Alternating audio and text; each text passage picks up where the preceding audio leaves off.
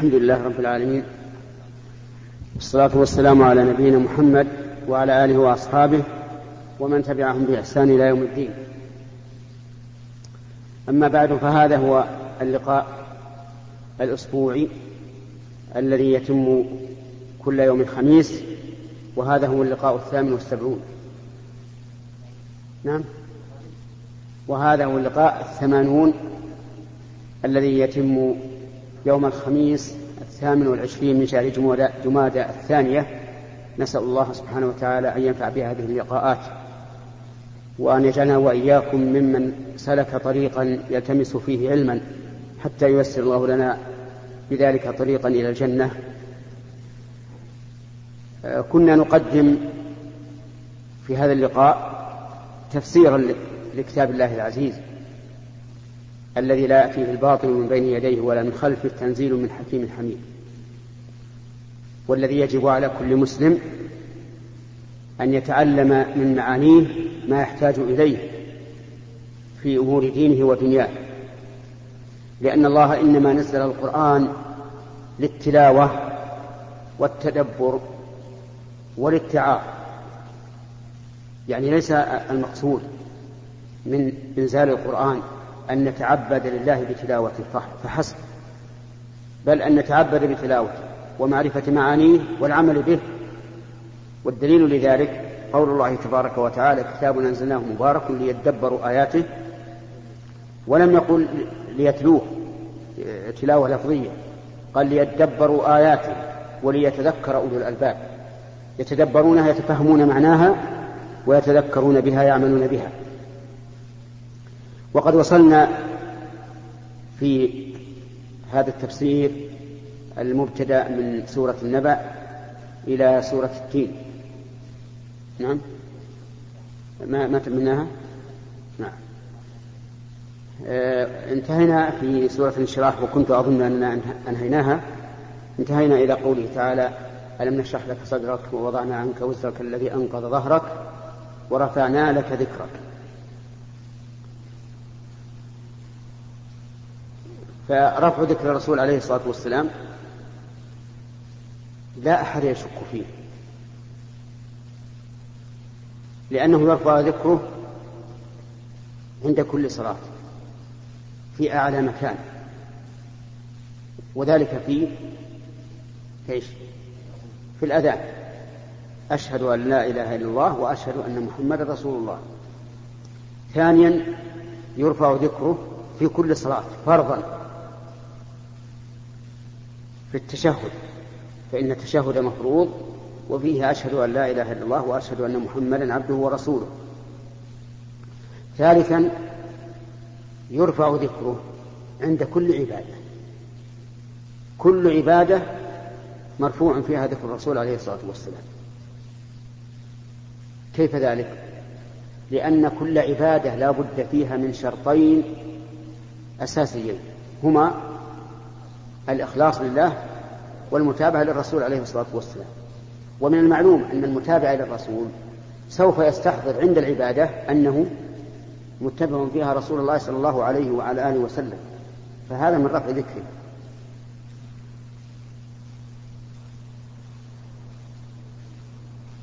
فإن مع العسر يسرا إن مع العسر يسرا. هذا بشارة من الله عز وجل للرسول صلى الله عليه وعلى آله وسلم ولسائر الأمة. ونسأل الأخ هل جرى على الرسول عليه الصلاة والسلام عسر؟ وين فيه؟ أين؟ هنا كان في مكة يضيق عليه في مكة وفي الطائف وكذلك أيضا في في المدينة من المنافقين. فالله يقول فإن مع العسر يسرا يعني كما شرحنا لك صدرك ووضعنا عنك وزرك ورفعنا لك ذكرك وهذه نعم عظيمة. كذلك هذا العسر الذي يصيبك لا بد أن يكون له يسر. فإن مع العسر يسرا إن مع العسر يسرا. قال ابن عباس عند هذه الآية لن يغلب عسر يسرين لن يغلب عسر يسرين. فكيف توجيه كلامه رضي الله عنه مع أن العسر ذكر مرتين واليسر ذكر مرتين؟ قال أهل البلاغة توجيه كلامه أن العسر لم يذكر إلا مرة واحدة فإن مع العسر يسرا إن مع العسر يسرا. العسر الأول أعيد في الثانية بأل. فأل هنا للعهد الذكري وأما يسر فإنه لم يأت معرفا بل جاء منكرا. والقاعدة أنه إذا كرر الاسم مرتين بصيغة التنكير أن الثانية غير الأول إلا ما ندر والعكس إذا كرر الاسم مرتين وهو معرف فالثاني هو الأول إلا ما ندر انتبهوا لهذه القاعدة. القاعدة الآن إذا كرر الاسم مرتين بصيغة التعريف. فالثاني لا. فالثاني هو الأول إلا ما ندر وإذا كرر الاسم مرتين بصيغة التنكير فالثاني غير الأول. لأن الثاني نكرة فهو غير الأول. إذا في الآيتين الكريمتين يسران وفيهما عسر واحد لأن العسر كرر مرتين بصيغة التعريف. فإن مع العسر يسرا. هذا الكلام خبر ممن من؟ الله عز وجل. وخبره أكمل الأخبار صدقا. ووعده لا يخلف. فكلما تعسر عليك الأمر يا أخي فانتظر التيسير. كل ما تعسر عليك فانتظر التيسير. أما في الأمور الشرعية فظاهر. إذا صل قائما فإن لم تستطع فقاعدا فإن لم تستطع فعلى جنب. هذا تيسير إذا شق عليك القيام اجلس. إن شق عليك الجلوس صلي و... و... وأنت على جنب. في الصيام إن قدرت وأنت في الحضر فصم وإن لم تقدر فأفطر. إذا كنت مسافرا فأفطر. في الحج إذا استطعت إليه سبيلا فحج. وإن لم تستطع فلا حج عليك. بل إذا شرعت في الحج وحصل لك ظرف لا تتمكن معه من استعمال من, من إكمال الحج فتحل. افسخ الحج وأهدي. بقول الله تعالى فإن أحصر وأتموا الحج والعمرة لله فإن أحصرتم فما استيسر لله. إذا كل عسر يحدث للإنسان في العبادة يجد التسهيل واليسر. كذلك في القضاء والقدر. يعني تقدير الله الإنسان من مصائب وضيق عيش وضيق صدر وغيره لا ييأس. فإن مع العسر يسرا. التيسير قد يكون أمرا ظاهرا حسيا مثل أن يكون الإنسان فقيرا فتضيق عليه الأمور فييسر الله له الغنى. هذا تيسير حسي. أليس كذلك؟ إنسان مريض يتعب يشق عليه المرض فيشفيه الله عز وجل. هذا أيضا تيسير حسي. هناك تيسير معنوي وهو, وهو معونة الله الإنسان على الصبر. هذا تيسير. إذا أعانك الله على الصبر تيسر لك العسير صار هذا الأمر العسير الذي لو لو نزل على الجبال لدكها صار بما أعانك الله عليه من الصبر صار أمرا أمرا يسيرا. يعني لا تظن أن اليسر معناه أنه ينفرج شيء. مرة لا اليسر أن ينفرج الكرب ويزول وهذا يسر حسي وأن يعين الله الإنسان على الصبر حتى يكون هذا الأمر الشديد العسير أمرا سهلا عليه. نقول هذا لأننا واثقون بوعد الله. إن مع العسر فإن مع العسر يسرا إن مع العسر يسرا. فإذا فرغت فانصب وإلى ربك فارغب. المعنى أن آه هذه الآية إذا فرغت من أعمالك فانصب لعمل آخر. يعني اتعب لعمل آخر. لا تجعل الدنيا تضيع عليك. ولهذا كانت حياة الإنسان العاقل حياة جد. كلما فرغ من عمل شرع في عمل آخر. ما في ضياع وقت. الزمن لا لا يرحم كما يقولون. الزمن يمشي يفوت على الإنسان في حال يقظته ومنامه وشغله وفراغه. يصير. هل يمكن لأحد أن يمسك الزمن؟ ها؟ عجيب. لا لا يمكن. لو اجتمع الخلق كلهم يوقفون الشمس حتى يطول النهار ما تمكن. الزمن لا يمكن أحد أن يمسكه. إذا اجعل حياتك جدا. حياة جد. إذا فرغت من عمل فانصب في عمل آخر. إذا فرغت من عمل الدنيا عليك بعمل الآخرة. فرغت من عمل الآخرة اشتغل في عمل الدنيا. فإذا قضت الصلاة يوم الجمعة نعم شوف الآن يوم الجمعة يكتنفها عملان دنيويان. صلاة الجمعة يكتنفها عملان دنيويان. يا أيها الذين آمنوا إذا نودي للصلاة من يوم الجمعة وأن يعني وأنتم مشتغلون في دنياكم فاسعوا إلى ذكر الله وذروا البيع. ذلكم خير لكم إن كنتم تعلمون. فإذا قضت الصلاة فانتشروا في الأرض وابتغوا من فضل الله. اسعوا بيعوا واشتروا شوف فرغنا من شغل اشتغلنا في آخر. فرغنا منه اشتغلنا في آخر. وهكذا ينبغي أن يكون الإنسان دائما في جد فإذا قال قائل لو أنني استعملت الجد في كل حياتي لتعبت ومللت. قلنا إن استراحتك لتنشيط نفسك وإعادة النشاط يعتبر إيش؟ يعتبر شغلا وعملا. يعني مو لازم الشغل بالحركات لا فراغك من أجل أن تنشط للعمل الآخر يعتبر عملا يعتبر عملا. المهم أن تجعل حياتك كلها جدا. عمل. إذا فرغت فانصب وإلى ربك فارغب. يعني إذا عملت الأعمال. إذا عملت الأعمال التي فرغت منها ونصبت في الأخرى فارغب إلى الله عز وجل. في إيش؟ ارغب إلى الله في حصول الثواب في حصول الأجر في الإعانة. كن مع الله عز وجل قبل العمل وبعد العمل. قبل العمل كن مع الله تستعين عز وجل وبعده ترجو منه الثواب ترجو منه الثواب. وإلى ربك فارغب. وفي قوله إلى ربك فارغب فائدة بلاغية أسألكم عنها. إلى ربك متعلقة بإيش؟ لا متعلقة من هذا الإعراب برغب مقدمة عليه وتقديم المعمول يفيد الحصر. يعني إلى الله لا إلى غيره. إلى الله لا إلى غيره. فارغب في جميع أموره وثق بأنك متى علقت رغبتك بالله عز وجل فإنه سوف ييسر لك الأمور. وكثير من الناس تنقصهم هذه الحال. أي ينقصهم أن يكونوا دائما راغبين إلى الله فتجدهم يختل كثير من أعمالهم لأنهم لم لم يكن بينهم وبين الله تعالى صلة في أعمالهم.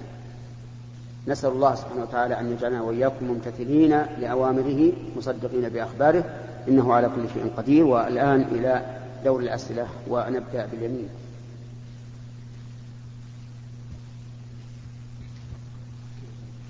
فضيلة الشيخ آه، والدي مريض لا يستطيع القيام هل يجوز له التيمم والجمع بين الصلاتين في البيت؟ لا نعم. لا يستطيع القيام لكن يستطيع الوضوء. يستطيع. يعني لو قرب له الماء يستطيع. نعم إذا قرب له الماء يستطيع. طيب يقرب له الماء ويتوضأ وله أن يجمع بين الظهر والعصر وبين المغرب والعشاء. وأذكر لك طريقة تسهل عليه الأمر. يؤخر الظهر إلى العصر. يؤخر الظهر إلى العصر جمعا. ثم يتوضأ في في وقت العصر ويصلي. قبل أن تصفر الشمس. ويمكن أن يبقى على طهارته إلى أن يؤذن المغرب ثم يصلي المغرب والعشاء جمع تقديم ويكون له في هذه الحال كم وضوءا؟ لا. وضوء واحد يا أخي. وضوء واحد. أصبر ما وصلنا الفجر؟ إحنا الآن في الظهر والعصر والمغرب والعشاء. الآن لهم وضوء واحد لأربع صلوات. واضح؟ صلاة الفجر يقوم ويتوضأ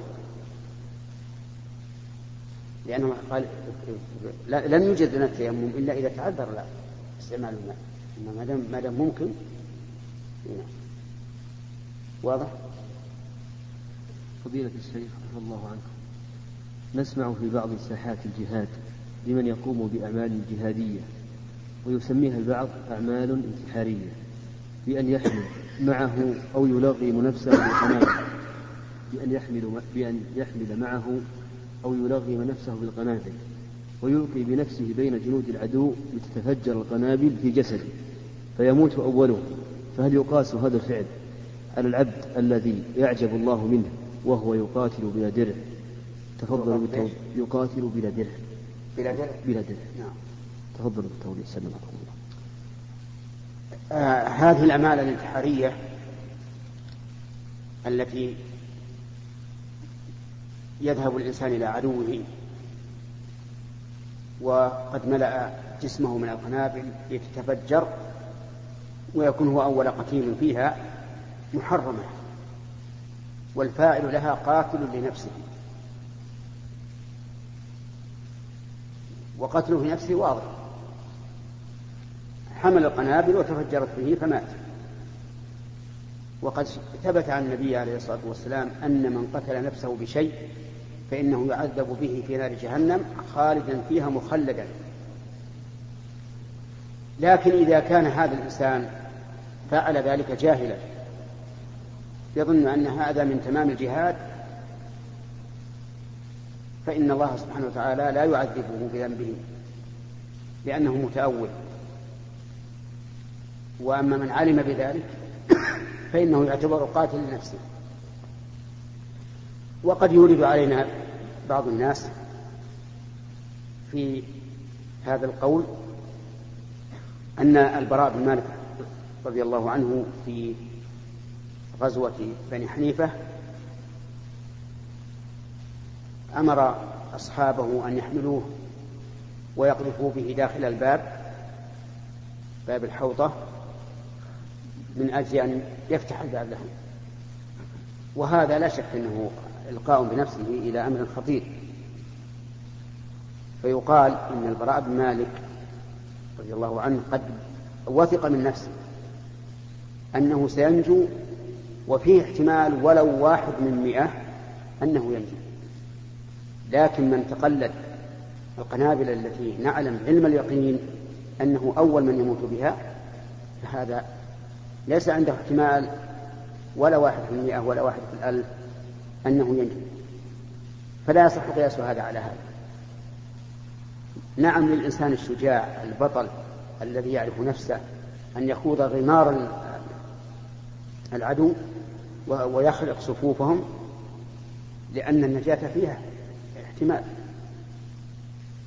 وعلى هذا فيكون إيراد مثل هذه القضية غير واجب. لأن هناك فرقا بين من يعلم أنه سيموت ومن ومن عنده احتمال أنه سينجو فضيلة الشيخ ما معنى قوله عليه الصلاة والسلام؟ إياكم واستجع في الدعاء نرجو التوضيح الله يحفظك. هذا الحديث بهذا اللفظ لا أعرفه. لكن الإنسان ينبغي له أن يدعو الله سبحانه وتعالى بدعاء نافع جامع وأحسن ما يدعو به العبد. ما جاءت به السنة بل ما جاء به القرآن وما جاءت به السنة. في القرآن أدعية كثيرة.